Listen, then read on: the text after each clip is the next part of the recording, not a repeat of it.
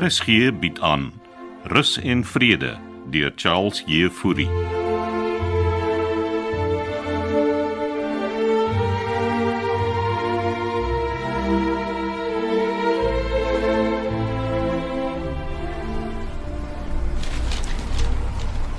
En wat is dit nou? Nee, dis ons plaaslike koerant. Die weeklikse pos. Mm. Word wyd versprei in die voorstede. En hoekom gee jy dit vir my? Blaai bietjie terug. Onrus by rus en vrede. Ja, lees bietjie verder. Jou naam word daar genoem. Ontwikkelaar Santikotse be- be- Wat is dit hierdie? Weet julle die reg gegee om my naam te noem? O, jy is Rupert se vernoot, is jy nie? Het jy hulle gebel?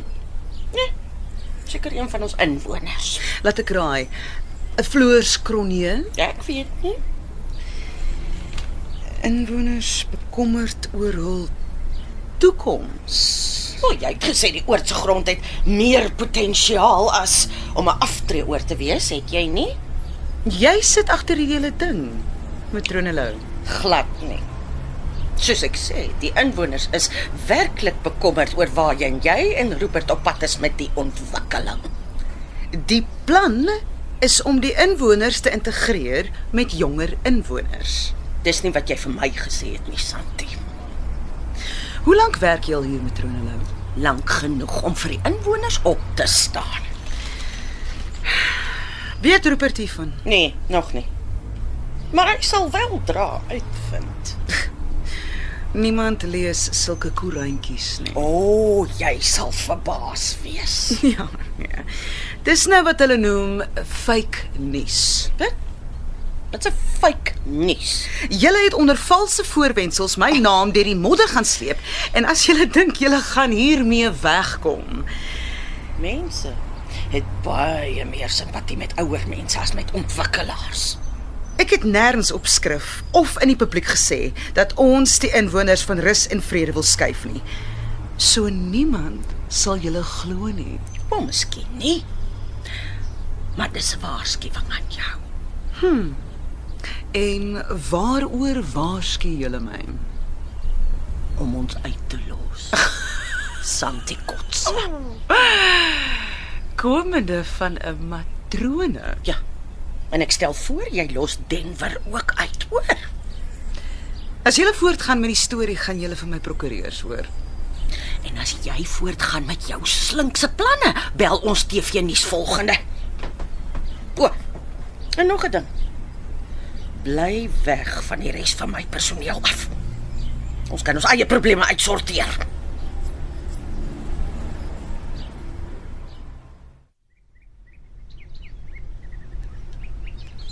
Gaan jy hand gee om die blombakke te skuif? Ja, ek ek lees net gou die storie hier in die koerant.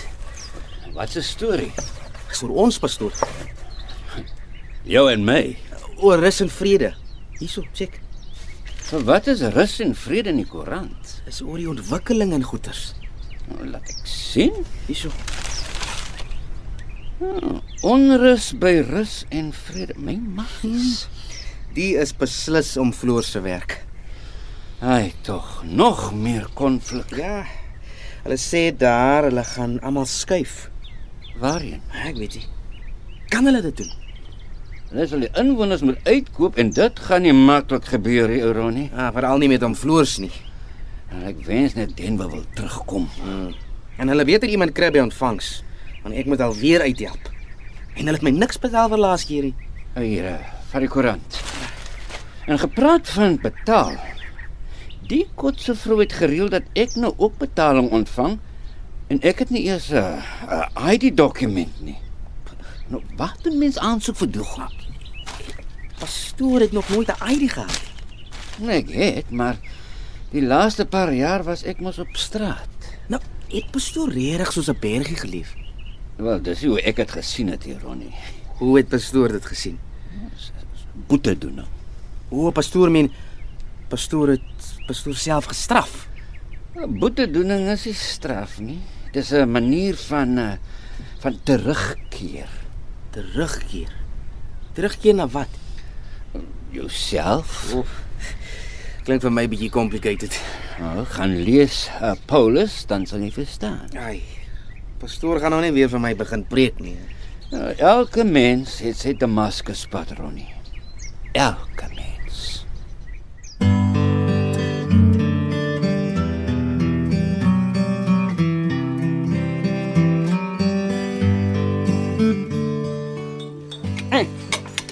Fabian, kan ek dalk nog 'n bietjie van die pampoen kry? Daar's baie suiker en botter by. Ja nee, ek hou van suiker en botter.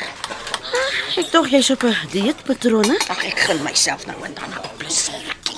Nou maar, wat dan van nog 'n ou vakjoppie Ag Hm. ek sal terugkom as ek nog wil hê. matrone. Ja. Beweet. Ek ek is jammer oor gister. Ag skep vir jou 'n bord en kom eet jy saam met my. Nou maar goed so. Ehm, uh, laat ek net die die rasjap opskep. sien jou by die tafel.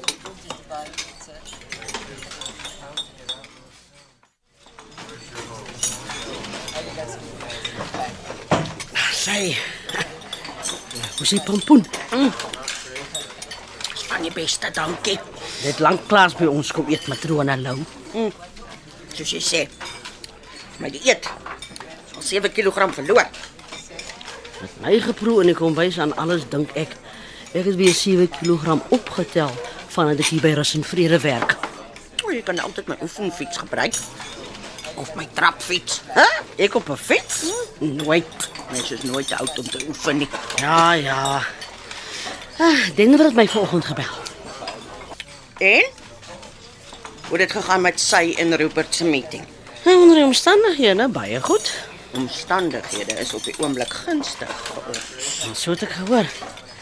Dit gons oor die koerantartikel. Hm. En Santi Kotse het dit ook gelees.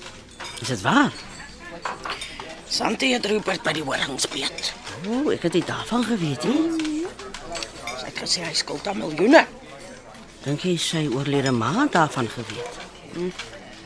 Rupert en sy ma en sy het nie so 'n goeie verhouding gehad nie. Nou sien jy. Nou verstaan jy hoekom ek na Denver se belange omsien.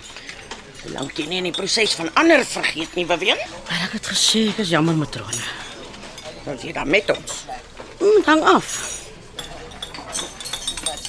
Hang af van wat. As Denver gaan, gaan ek. Dit het was iets aangedui. Hy het net gesê Rupert kom ons besoek. Ja, soms drie tyd sodat ons die gemors kan uitsorteer. Ek kan net vir Petro jammer. Pietro gaan oukei wees. Sy het my gevra vir my blessing as sy in Denver saam intrek. O, o, o, o. Sy het my niks daarvan gesê nie. Nou, ek het haar aangeraai om om maar 'n rukkie te wag. Ja, goeie raad. Nou toe. Kyk jy nie eet nie? Nee, dit is vir my altyd lekkerder om te kyk hoe ander mense my kos geniet. Ja, wel. As jy nie omgee nie, gaan ek nog 'n borsie kry.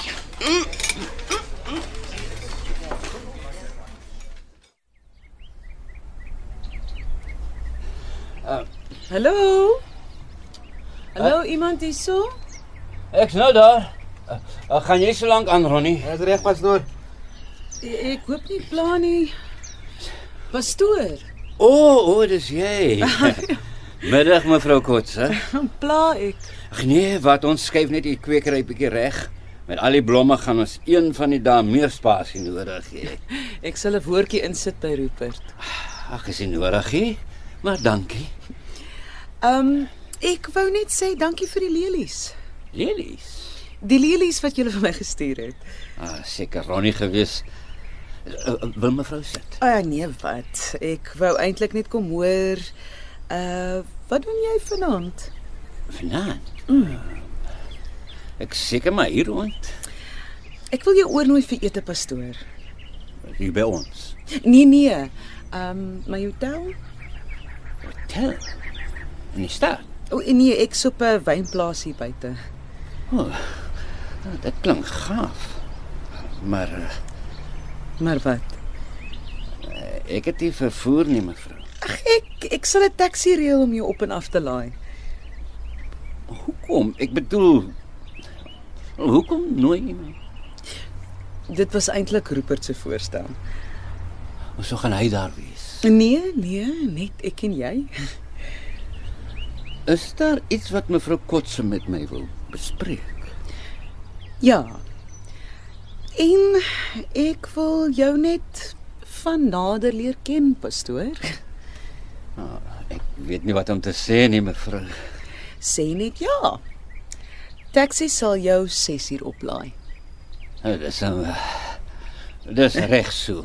Dankie. Reg so. En en, o, en trek iets mooi aan. Natuurlik. Ek sal so maak. Pastoor? Wat was hy? Luister jy ons af? Honnie? Nee, ek, ek kon alles daar binne in die kwekery hoor. Ek het niks mooi om aan te trek nie. Maar Ek het 'n leerbaadjie daar binne wat ek pastoor kan leen. Ja, leen my dan sommer jou motorfiets op. O, oh, oh, is, is, is pastoor nou ernstig? Nee, man, ek spot. Ek wou net sê leerbaadjie leen is een ding, maar 'n man leen nie sommer sy bou nie uit nie. Soos om jou girlfriend uit te leen.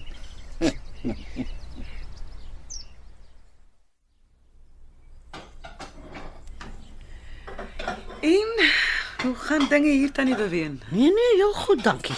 Dis amper tyd vir aandete. En die nuwe yskas daai? Help hulle. O Oh ja, hulle doen. Dankie.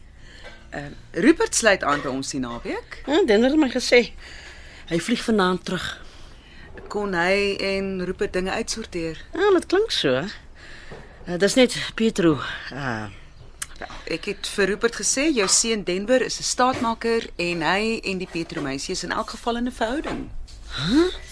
jy jy het dit vir hom gesê. Ons kan nie bekostig om Denver te verloor nie.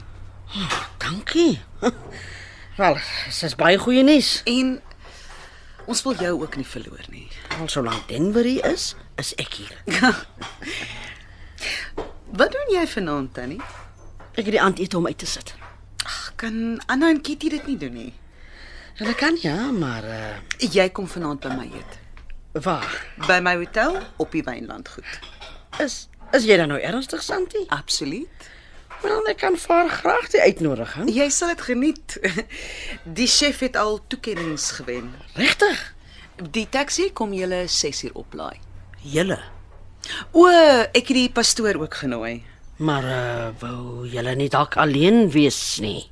Eh, Rupert het my vertel wat 'n fascinerende persoon pastoor Joseph is en ek het gedink julle twee se mekaar ook van nader wil leer ken. Ek sien pastoor elke oggend hier in die kombuis. Dis by die werk bewen. Ja, maar mm, Niks gemaar nê? is reg. Pastoor is fascinerend. Reg so. Sien jou later. En uh, trek ietsie moois aan.